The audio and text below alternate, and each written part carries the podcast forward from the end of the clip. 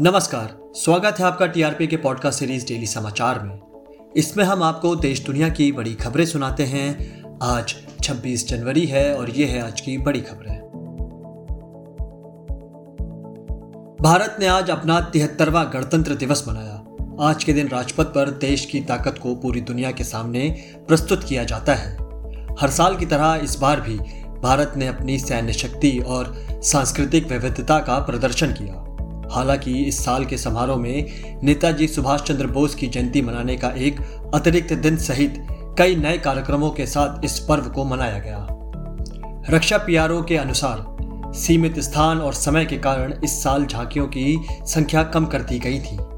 कुल 12 राज्यों और 9 सरकारी विभागों को ही परेड में प्रदर्शित किया गया था। बेहतर दृश्यता सुनिश्चित करने के लिए गणतंत्र दिवस परेड 10:30 बजे शुरू हुई थी और परेड का समापन भारतीय वायुसेना की शानदार फ्लाइट पास्ट के साथ हुआ। आपको बता दें कि अब तक इस तरह के फ्लाइट पास्ट केवल जमीन से ही देखने को मिलते थे, लेकिन इंडियन एयरफोर्स ने पहली बार कॉकपिट से इसका नजारा कैमरों में कैद किया। श्रीनगर के लाल चौक पर आज 30 साल के बाद गणतंत्र दिवस के दौरान तिरंगा फहराया गया। इससे पहले भाजपा के दिग्गज नेता मुरली मनोहर जोशी ने लाल चौक में स्थित ऐतिहासिक घंटाघर के ऊपर राष्ट्रीय ध्वज फहराया था। ऐसा पहली बार हुआ है जब स्थानीय युवाओं ने इस गणतंत्र दिवस के दौरान बढ़ चढ़कर हिस्सा लिया और स्थानीय युवाओं के अलावा इस बार महिलाएं और बच्चे भी इस समारोह में मौजूद रहे। आपको बता दें कि इस समारोह को एक ऐतिहासिक रूप देने के लिए 2 स्थानीय कार्यकर्ताओं साजिद यूसुफ शाह और साहिल बशीर को एक क्रेन द्वारा घंटाघर के ऊपर ले जाया गया, जहां से उन्होंने झंडा फहराया। समारोह में कश्मीर मार्शल आर्ट अकादमी के युवा खिलाड़ियों ने भी भाग लिया था। भारत में कोरोना के मामलों में फिर से बढ़ोतरी दर्ज की जा रही है। पिछले 24 घंटे में 2,85,914 नए मामले और 665 मौतें दर्ज की गई हैं। वहीं राष्ट्रव्यापी टीकाकरण अभियान के तहत अब तक 164 करोड़ टीके की खुराक दी जा चुकी है। वर्तमान में देश में एक्टिव केसेस की संख्या 22,23,018 हो गई है।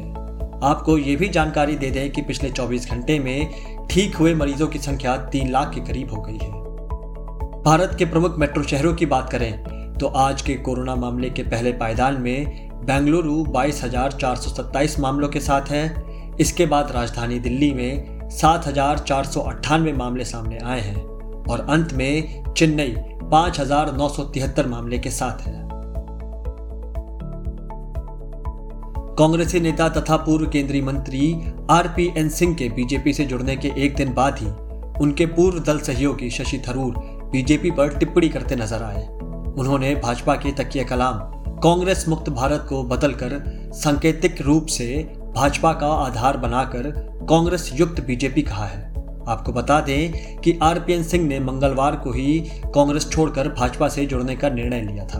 प्रधानमंत्री नरेंद्र मोदी की प्रशंसा करते हुए उन्होंने ये भी कहा था कि कांग्रेस दल अब वैसा नहीं रहा जहां उन्होंने अपने 32 सालों का योगदान दिया था।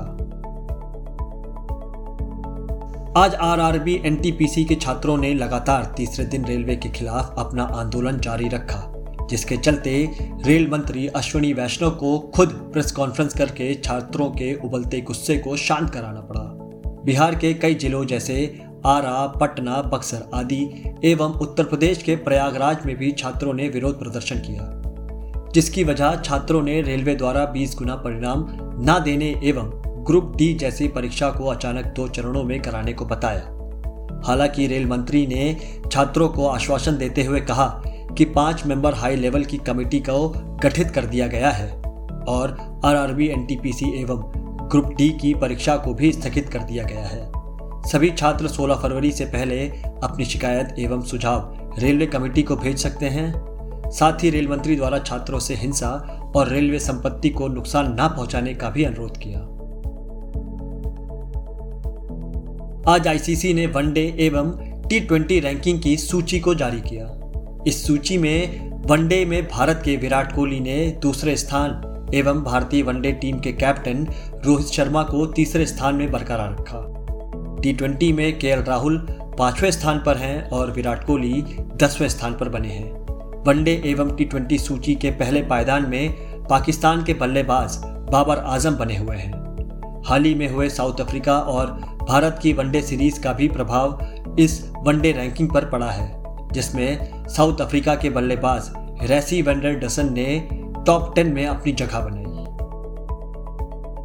यह था टीआरपी की पॉडकास्ट सीरीज डेली समाचार। ऐसे ही देश दुनिया की बड़ी खबरों के लिए टीआरपी की पॉडकास्ट सीरीज को फॉलो करें, साथ ही बेल आइकन को भी प्रेस करें। मेरा नाम आकाश दत्त है, इजाजत दीजिए, नमस्कार।